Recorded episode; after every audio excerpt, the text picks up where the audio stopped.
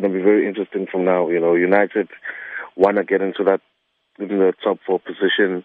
Arsenal want to consolidate it. Spurs, who don't want to go out and and and, and switch. So it's going to be going to be very interesting games. And I think this time of the season, you know, a team with the broader squad and and with the depth of the ones who are going to survive. You know, it's not easy.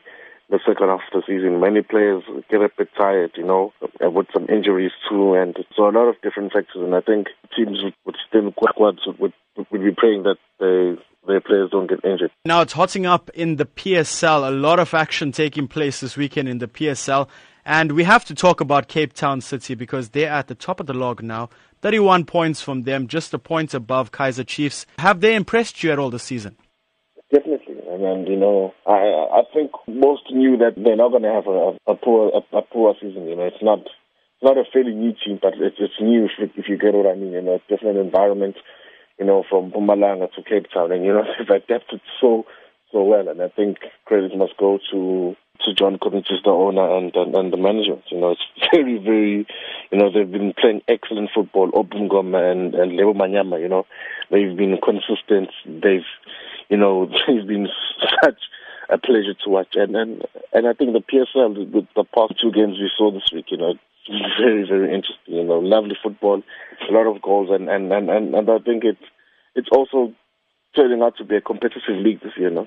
Orlando Pirates were thrashed six nil by Sundowns now.